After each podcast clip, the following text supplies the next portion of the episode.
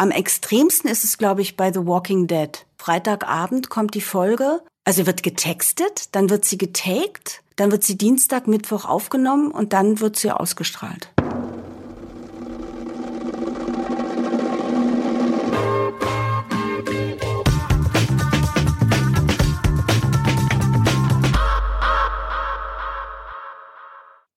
Hoch ist denn der, oder würdest du sagen, dass der Kostendruck immer, immer höher wird, dass sowas auch immer mehr stattfindet? Oder ist nach wie vor ein, ein Gefühl und ein Budget für wirklich gute Arbeit da?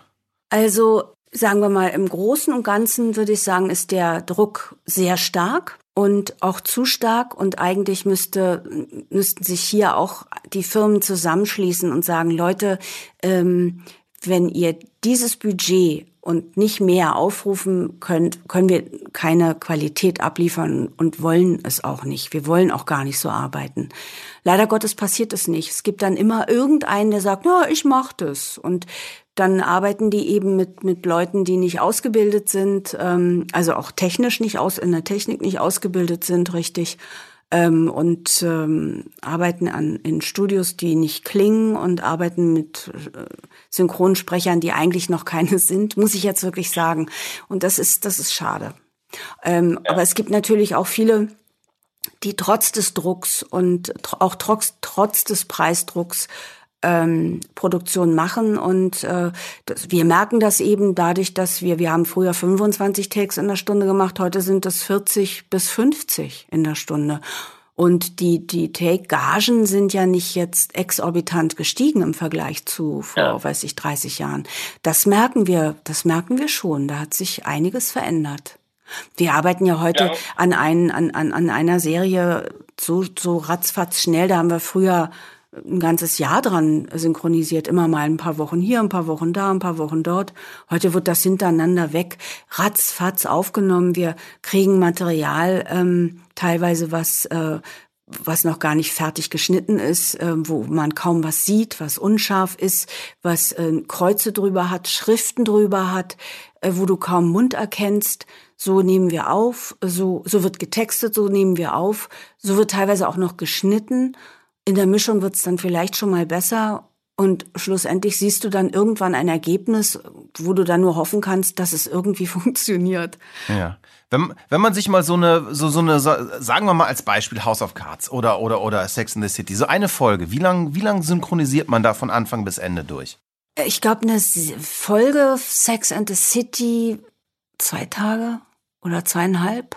Ähm, House of Cards ja, da wir ja nicht folgen, na doch, wir, äh, weiß ich nicht. Aber. Ja. Ah, das ist, das ist dann eher am Stück produziert, ne? Ja, na, eigentlich schon, aber wir haben immer mindestens zwei Folgen, an denen wir arbeiten. Ja, verstehe.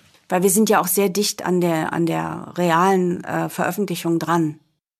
Ist das so, dass diese komprimierten Geschichten, die man jetzt, also ich, ich muss ja zugeben, ich bin ein bekennender Binge-Viewer und wenn ich Lust auf eine Serie habe, dann haue ich mich manchmal ein ganzes Wochenende rein und gucke die am Stück durch. Ist das so, dass das auch die, am Stück produziert wird oder nicht? Also Staffel, naja, na äh, staffelweise, ne? Ja, also ist es schon so, du machst dann die Staffel in einem Monat komplett die ganze Staffel durch? Oder wird über das Jahr, wo, wo das produziert wird, immer alle zwei Wochen was gestartet?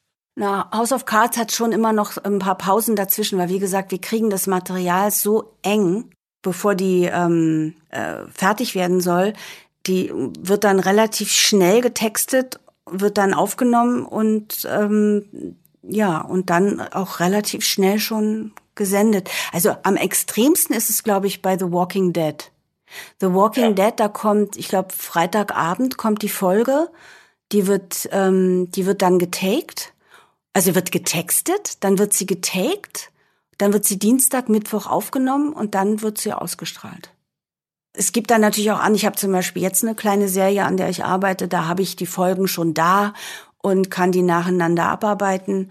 Äh, das ist Luxus. Normalerweise kriegst du das rein, dann hast du noch nicht mal eine Conti, also noch nicht mal eine Continuity heißt, dass du kriegst, was sie ganz genau sagen.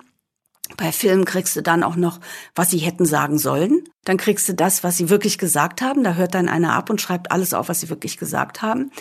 Ähm, dann haben einige kriegen auch noch eine Rohübersetzung.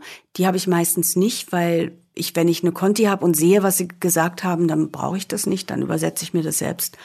Und ähm, ja, das hast du aber hier auch bei House of Cards gar nicht immer unbedingt. Da kommt die Folge, da hast du noch nicht mal ein gutes Bild, hast keine Rohübersetzung, musst aber möglichst jetzt schon texten, weil äh, die, die muss ins Atelier und gesprochen werden. Und dabei kommen aber eben immer noch ziemlich gute Sachen zustande. Also ich würde sagen, bei House of Cards, so ähm, flott wir arbeiten, so sauber ist die Arbeit auch. Also Fantastisch. Ich fand's richtig, richtig gut, muss ich sagen. Die ist wirklich, wirklich gut. Da muss ich auch sagen, die Ines Günther, die macht da Regie. Und ähm, ich, ich synchronisiere das ja gerade zur Zeit und du hast, du kriegst ja echt einen, du kriegst ja einen Kopf. Diese vielen Namen, die da fallen. Und die haben dann immer noch einen Bezug zur, weiß, weiß ich, ersten Staffel, weiß ich, fünfte Folge oder so, ja. ja. Das muss man alles noch wissen. Und wie man das dann betonen muss und so, das ist schon, äh, aber das ist schon eine, eine gute Arbeit. Und da bin ich auch stolz drauf, dass das funktioniert. Und ich bin auch selbst, wenn ich in der Regie bin, auch immer eine, die sagt, okay, ich will zwar schnell sein.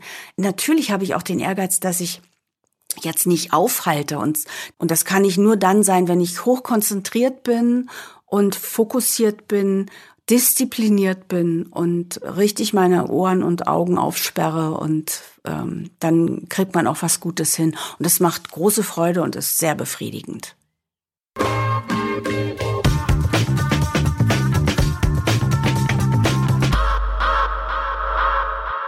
Unser heutiger Podcast-Partner sind wir selber. Wir suchen nämlich neue Kollegen. Und wenn du Account Manager bist, Programmierer, Projektmanager und am besten vielleicht Erfahrung im Bereich FMCG, Werbeagenturen, Filmproduktion oder Radio hast, dann freuen wir uns auf deine Bewerbung. Gehe auf alexjacobi.ai slash jobs und schau dir unsere offenen Stellen an. Wir würden uns freuen, von dir zu hören.